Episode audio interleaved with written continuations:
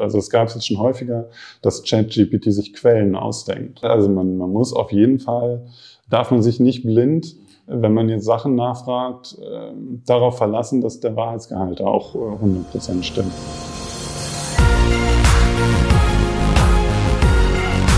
B&P Business Talk. Der Wirtschaftspodcast aus der Metropolregion Hamburg. Präsentiert von Business and People. Ja, hallo, mein Name ist Tobias Pusch. Mit meiner Firma Wortlieferant produziere ich diesen Podcast. Und dieses Mal waren Host Wolfgang Becker und ich mit unserem mobilen Studio im Channel in Harburg, und zwar bei SKN von Geyso. Da waren wir schon öfter und die sind immer ganz schön, muss man sagen, am Puls der Zeit mit ihren Themen. Jetzt zum Beispiel dreht es sich um das Thema KI. Ist ja Schwerpunktthema bei uns in der aktuellen Ausgabe von Business and People. Wir sprechen mit Lennart Schafmeister. Das ist ein junger Anwalt und vor allem geht es bei uns um das Thema, wie ist denn das eigentlich mit KI und Urheberrecht zum Beispiel?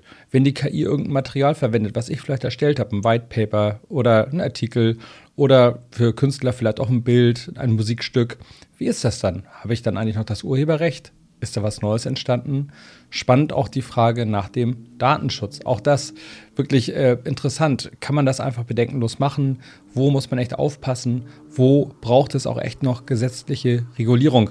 Dazu sprechen die beiden jetzt eine Weile. Ein sehr interessantes Gespräch, geht auch wirklich ein bisschen tiefer. Und was ich ganz witzig fand, an dem einen Punkt gibt es ein sehr gutes Beispiel, mit dem Herr Schafmeister etwas erklärt und das hat mit einem Affen zu tun. Also ganz witzige Stelle auch. Wir wünschen viel Spaß beim Zuhören.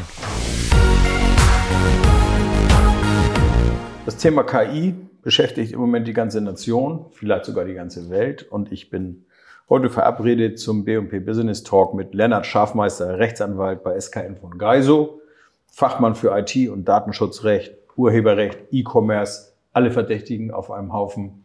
Schönen Dank, dass Sie hier sein dürfen. Ja, danke für die Einladung. Hallo. Wenn wir über KI reden, dann meinen wir im Moment eigentlich vor allen Dingen die ganzen Auswüchse rund um ChatGPT, also um generierte Texte. Da greift das System auf Informationen im weltweiten Netz zu, aus irgendwelchen Quellen, nach irgendwelchen Algorithmen, die keiner kennt. Wo lauern die Fallen? Genau, da haben Sie schon mal einen Punkt auf jeden Fall angesprochen. Man weiß eben nicht so genau, wo die Ursprünge der Inhalte sind. Das kann man einfach in der Gänze nicht überblicken, nicht abschließend kontrollieren. Das betrifft Texte ja genauso wie auch Bilder zum Beispiel ja auch. Da ist noch eine ganz andere Klasse, ne? Genau. Genau. Aber da lauern wirklich viele Gefahren. Also das Thema KI, man kann es so ein bisschen unterteilen. Es gibt den urheberrechtlichen Aspekt, es gibt einen datenschutzrechtlichen Aspekt und allgemeiner kann man noch sagen, so auch in beiden Bereichen, was lauern da für Haftungsfallen eventuell. Ne? Lassen Sie uns mal mit Urheberrecht anfangen. Ja. Also das Urheberrecht, da steckt der Name Urheber ja schon drin, genau, der in der Regel ja überhaupt nicht mitkriegt, was mit seinen Inhalten passiert. Bleibt denn sein Recht überhaupt bestehen oder verliert er das? Also es wird immer schwierig sein, weil ChatGPT ja auf so viele Texte oder auch Bilder zugreift, müsste man ja nachweisen können, dass da jetzt dieser bestimmte Text eben eingeflossen ist und da als die Hauptinspiration reingeflossen ist. Es wird in der Regel eher so sein, dass es wahrscheinlich abertausende verschiedene Quellen sind und daraus eben dann etwas Neues generiert wird und entsteht. Es wird ja neu formuliert, das heißt, ich kann gar nicht sagen, das ist hier rauskopiert oder so. Genau. Das wird man eigentlich so gut wie nicht nachweisen können. Und das Interessante ist dann, was ist mit dem sozusagen mit dem neuen Produkt, wie ist da überhaupt dann die rechtliche Stellung? Ist das irgendwie geschützt? Ist das über ein Urheberrecht oder vielleicht über ein Leistungsschutzrecht geschützt? Und da ist es halt so, dass die Werkqualität, also das Urheberrecht, das gilt ja am Ende für Werke. Und da muss immer ein Mensch dahinter stecken. Also ich habe hier mal, ich weiß nicht, ich habe mal was mitgebracht. Ich weiß, im Podcast ein Foto dabei haben, ist so suboptimal. Aber ich denke mal, wenn wir das mal so beschreiben, das ist dieses berühmte Foto von dem Affen aus dem indonesischen Dschungel, der so ein Selfie gemacht hat. Also für unsere Hörer, wir stellen einen Link auf dieses Bild in die Shownotes, dann kann man sich das mal ansehen. Genau. Und man kann das eigentlich ganz gut vergleichen, weil der Kern ist einfach, damit ein Werk, sei es jetzt ein Text, ein Foto oder ein sonstiges Bild, damit das urheberrechtlich geschützt sein kann, muss da eben ein Mensch dahinter stecken. Es muss eine geistige Schöpfung sein, eine geistige Leistung, und die kann nur ein Mensch erbringen. Und in dem Fall war das jetzt eben so dieser Affe, der dieses Selfie gemacht hat. Da steckte natürlich auch ein Fotograf mit dahinter, der das natürlich so ein bisschen provoziert hat. Der hat das da alles aufgebaut und nur darauf gewartet, dass dieser Affe eben da auf den Auslöser quasi, ne? Ja, drückt. Ja. Genau, das hat dann irgendwann noch funktioniert, aber das endete dann auch in einem großen Rechtsstreit. Und man hat gesagt, das Urheberrecht, das war jetzt ein Fall in den USA. Aber dennoch, das Urheberrecht liegt weder bei dem Fotografen noch bei dem Affen. So, der Affe ist kein Mensch, der kann keine menschliche geistige Schöpfung dahinter stecken. Der Fotograf kann da aber auch keine Rechte dran geltend machen, was dann dazu geführt hat, dass dieses Foto eben frei verfügbar ist, da eben der Urheber fehlt. Und das ist eben auch das Ding bei KI-generierten Inhalten. Ja. Da steckt in der Regel... Da steckt dann kein Mensch dahinter. Es wird natürlich ein Befehl gegeben, sogenanntes Prompt nennt man das. Ne? Der kann dann mehr oder weniger kreativ sein. Wenn der ganz besonders ausgefallen ist, dann geht das vielleicht sogar schon in die Richtung, dass man sagen kann, na gut, hier dieser Prompt, dieser Befehl, der ist jetzt sowas von ausgetüftelt. Das geht schon in eine Richtung, das ist vielleicht schon eine Art... Schon geistiges Eigentum. Genau, vielleicht ist das jetzt im Bereich Computerprogramm, vielleicht ist das sogar schon eine Art Code oder so.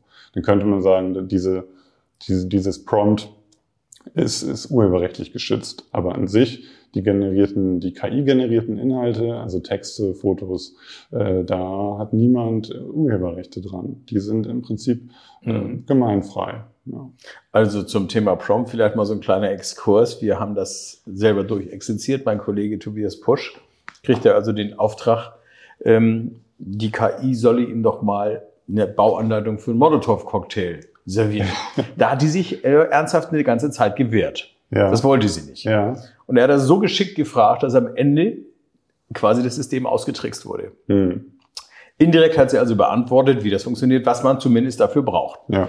Also das funktioniert. Dieses Prompting ist natürlich wahrscheinlich ein neuer Berufszweig oder sowas künftig. Ne?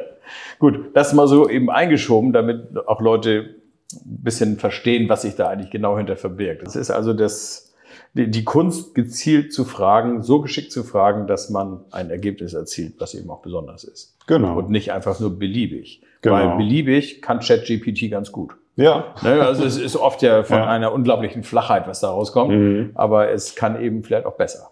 Genau, das ist natürlich auch so eine Gefahr. Ne? Jetzt, wo Sie sagen, Anleitungen zum Waffenbau oder sowas. Also das ist natürlich die Gefahr groß, dass sowas irgendwie ausgenutzt wird. Und ich denke mal, auch ChatGPT oder die Betreiber dahinter, OpenAI, die versuchen natürlich kontinuierlich da weiter drin zu basteln, das weiterzuentwickeln.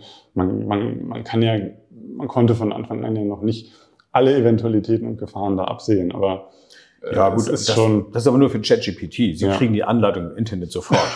Also meine Frau hat gleich gesagt, pass mal auf, hier, klack, hier hast du die Anleitung. Genau. Und das dauerte 3 Sekunden, da hatte sie die. Also ich glaube nur, es war noch vor einigen Monaten häufiger so, dass man dann, wenn man mal irgendwas gefragt hat, ChatGPT, da hat man dann in der Regel seine Antworten bekommen, und man merkt jetzt, ja, wenn das in irgendeinem Bereich geht, der vielleicht ein bisschen zwielichtiger ist, da haben die schon so ein bisschen nachgeschärft, weil da kann es natürlich auch zu ganz großen Haftungsproblemen ansonsten kommen. Ne? Also oftmals liest man jetzt, ja, leider, darauf können wir jetzt Ihnen keine Antwort geben und so. Ne? Also ja, aber es ist auf jeden Fall. Es war ganz friedlich. Die KI hat uns gesagt, nein, das sei also illegal und das dürfe sie nicht und so weiter. Also sie antwortete eigentlich wie jemand, der sagt, nein, tut mir leid, das ist geheim.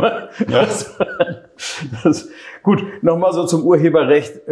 Ich halte mal fest, es ist schwierig herauszufinden, ob meine geistige Leistung in irgendetwas drinsteht, was quasi verklausuliert rüberkommt. Ja, den Nachweis kann ich ja kaum bringen. Ne? Ja, es gibt schon so Tools, mit denen man prüfen kann, ob die eigenen Werke irgendwie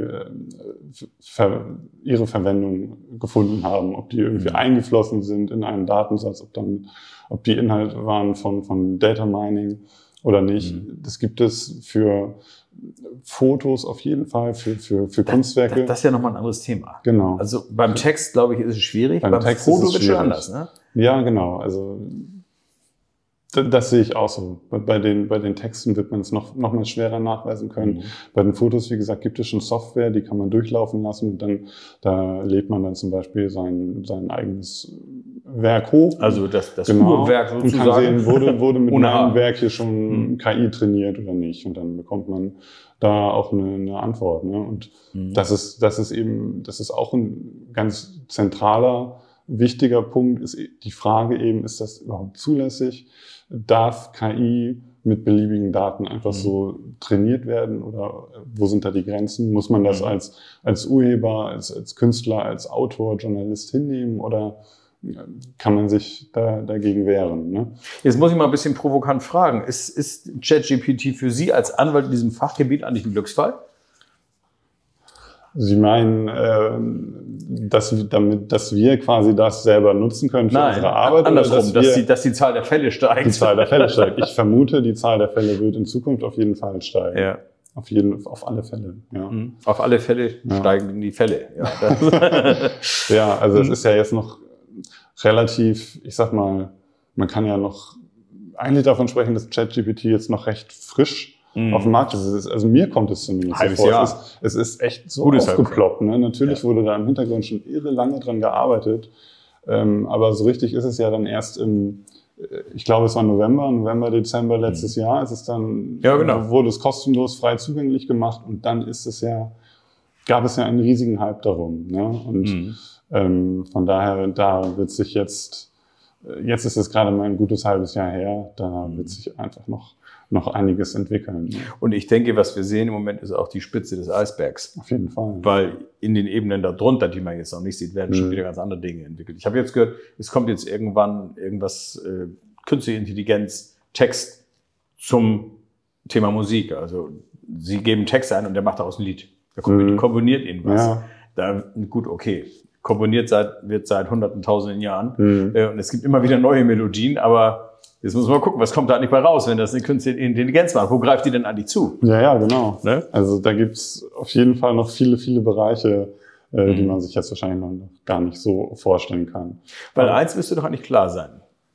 So eine künstliche Intelligenz, so eine Maschine quasi, so ein Textgenerator, was Neues ausdenken kann, der sich doch eigentlich nicht. Genau, das ist genau richtig. Der kann sich nichts Neues ausdenken, der kann nur, den muss man immer anlernen und trainieren. Der kann nur gefüttert werden mit Datensätzen und daraus, das kann er dann irgendwie recyceln, das kann er anwenden, der kann erkennen, hier passt jetzt dieser Ausschnitt, hier passt dieser Ausschnitt, das Ganze kann vielleicht noch kumuliert werden dann zu etwas Neuem, dass es das so in dieser Form noch nicht gegeben hat. Nur das kann er, aber sich etwas Neues ausdenken, das eben nicht, beziehungsweise wenn, dann ist eben auch die Gefahr da, dass sich einfach falsche Inhalte ausgedacht werden. Es gab jetzt zum Beispiel kürzlich wieder in den USA auch einen Fall eines Anwalts tatsächlich.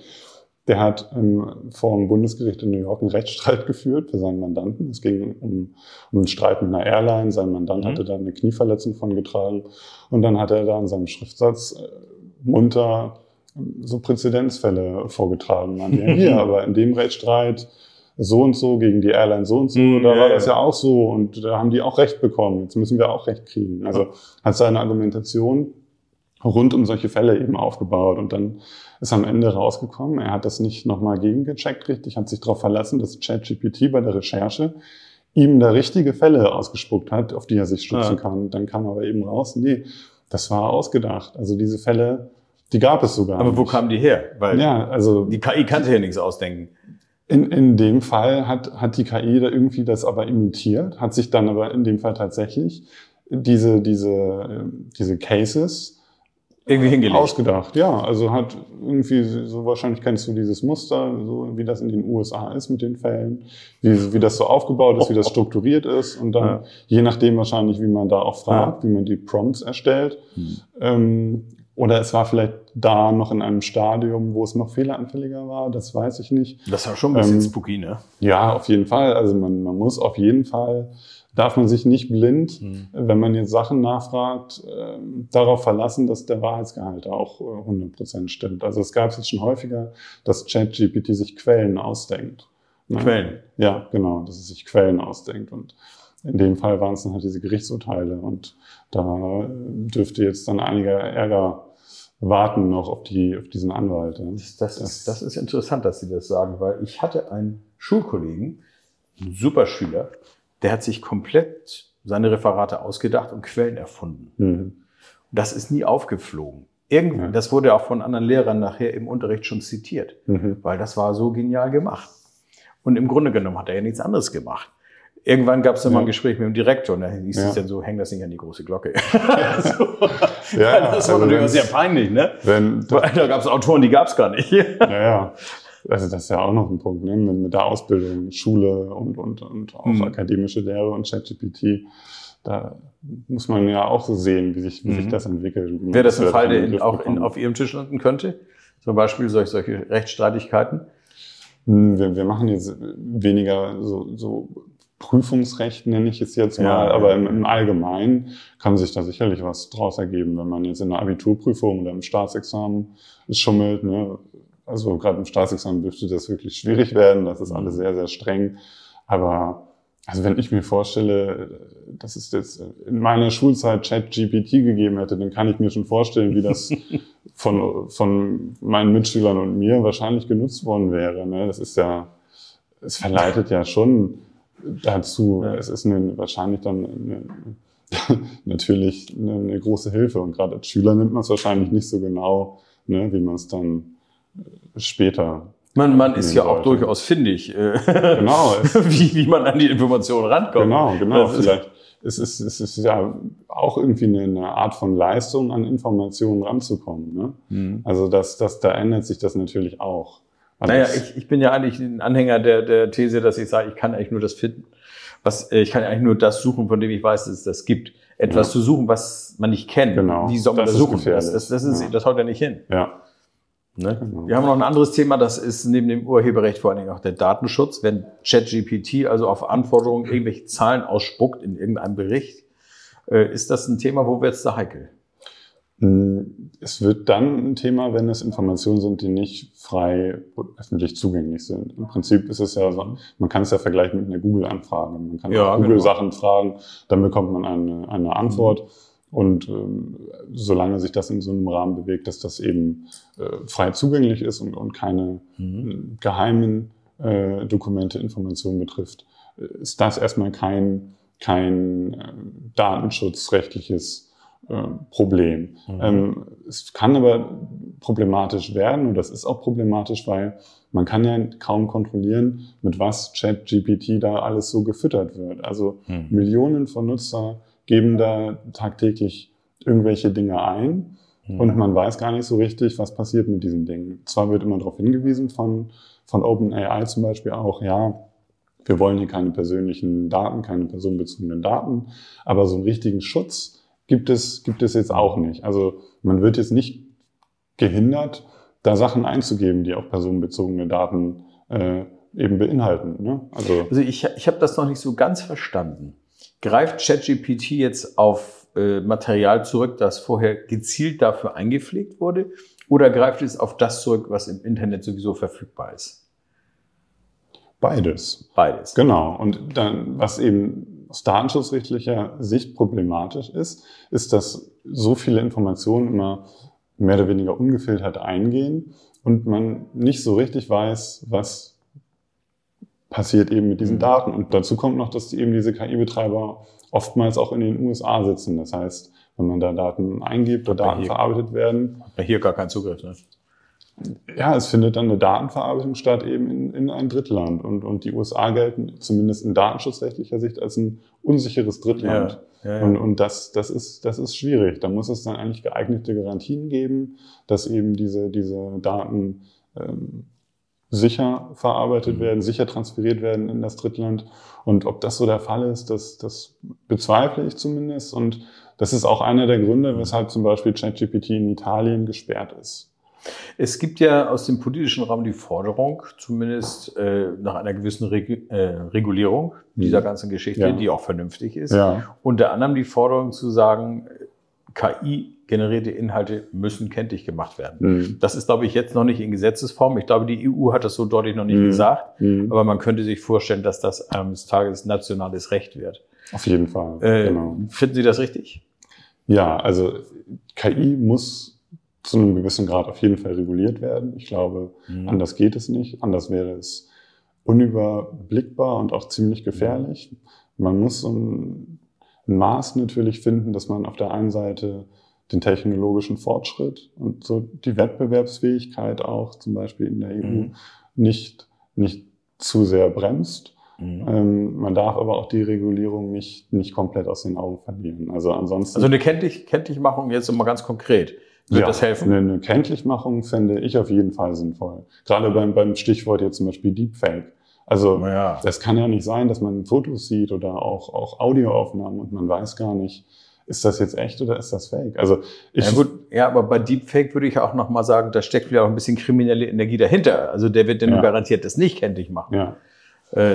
Das eine ist ja Theorie, dass ich sage, wir müssen das kenntlich machen. Das ist ein Gesetz, darfst du nicht gegen verstoßen. Aber ich meine, also in gewissen Bereichen, ich würde sagen, in gewissen Bereichen ist es sinnvoll, das kenntlich zu machen. Und auf jeden Fall sowohl, also gerade auf EU-Ebene wird, glaube ich, gerade mit Hochdruck daran gearbeitet, eben das Ganze zu regulieren. Ne? Gerade es wird an dem AI-Act gearbeitet. Es gibt EU-Richtlinien, wo es schon erste Vorschläge, Entwürfe gibt zur Gesichtserkennung ist, glaube ich, so ein Stichwort, ne, was hier garantiert verboten werden soll. Ja, genau. Also chinesische Verhältnisse. Es gibt da eine Produkthaftungsrichtlinie und eine KI-Haftungsrichtlinie, die sind gerade so in der Mache und die beschäftigen sich eben damit, wie kann man sozusagen wie kann man es den Betroffenen, sozusagen den Opfern erleichtern, auch Ansprüche geltend zu machen. Das ist im Moment alles noch sehr undurchsichtig und schwierig. Das soll eben erleichtert werden. Der AI-Act, der setzt eher präventiv schon an und der reguliert sozusagen solche KI-Betreiber und solche Plattformen. Der will das in verschiedene Kategorien einstufen. Risikokategorien, da soll es Hochrisikokategorien geben. Es soll auch Dinge geben, die einfach gar nicht erlaubt sein sollen. So eine Systeme wie zum Beispiel so Social Scoring Systeme, wie zum Beispiel Punktesysteme für Wohlverhalten. Punktesysteme für Wohlverhalten, genau. Ja. Also sowas darf es dann auch nach der EU-Regelung nicht geben und ich denke aus nachvollziehbaren Gründen. Hätten Sie sich vor einem halben Jahr vorstellen können, dass wir mal über sowas reden? Zumindest. Ich nicht. Also in einigen Bereichen hatten wir ja auch schon mit KI zu tun, aber das ist wirklich jetzt so, ich sag mal, so ein Standard geworden. So brutal schnell, ne? Ja, das ist unglaublich. Das fand ich auch. Das ging wirklich jetzt brutal schnell, dass es wirklich jeder so frei zugänglich nutzt und dass es so doll genutzt wird. Das ist schon irre. Ja. Herr Schafmeister, wir haben eine Menge besprochen. Wir haben auch schon eine gute Zeit erreicht. Ich sage mal, schönen Dank für das Gespräch. Vielleicht führen wir das irgendwann mal weiter, wenn wir ein bisschen mehr wissen. Sehr gerne. Ja, schönen Dank.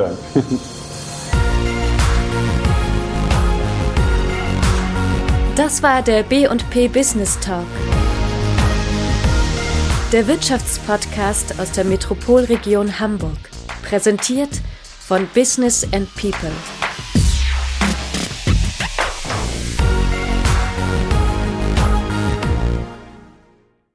Dieser Podcast wurde produziert von wortlieferant.de.